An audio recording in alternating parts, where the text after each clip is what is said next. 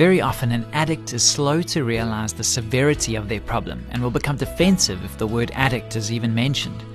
Now, you may think I'm referring to substance abuse and addiction, but today I'm referring to an addiction that's catching a lot of people off guard that of computer game addiction.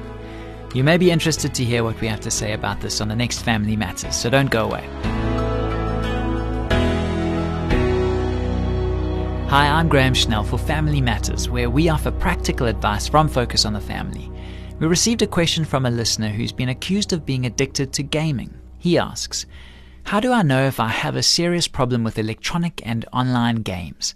I'll admit I'm an avid player. I go straight to the computer every night after work and spend the rest of the evening there.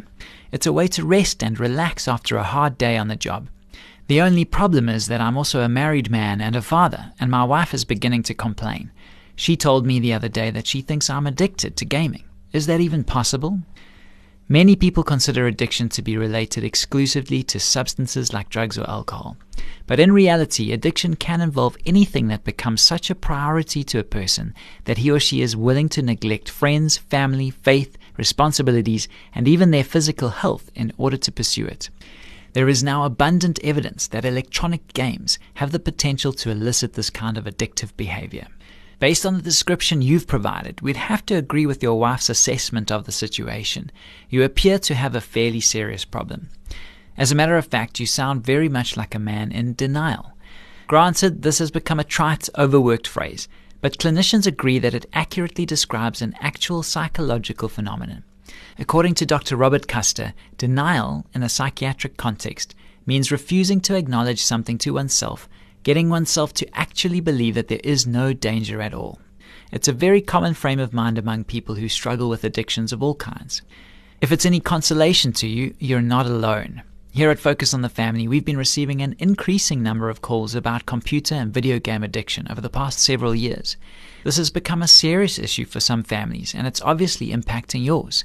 You may think that we're judging you too harshly or too hastily, but from our perspective, it seems fairly clear that your behavior needs to change. The fact that your wife has begun to complain says it all. The time has come to take stock of your values and priorities and give some serious thought to the ways in which your behavior and habits are impacting the rest of your family.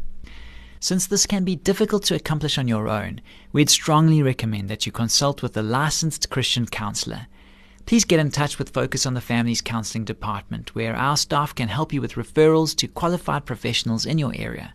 They'd also be happy to assist you in your efforts to get the ball rolling by discussing your situation with you over the phone.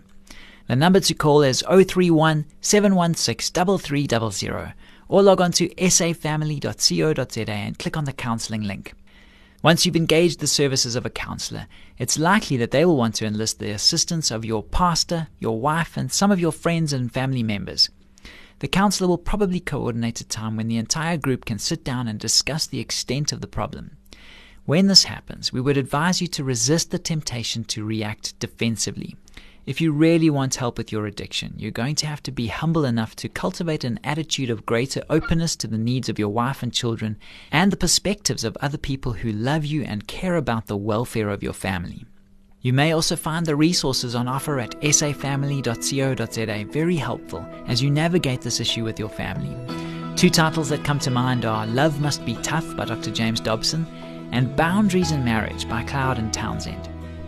This program was produced by Focus on the Family. I'm Graham Schnell, inviting you to join us again for the next edition of Family Matters.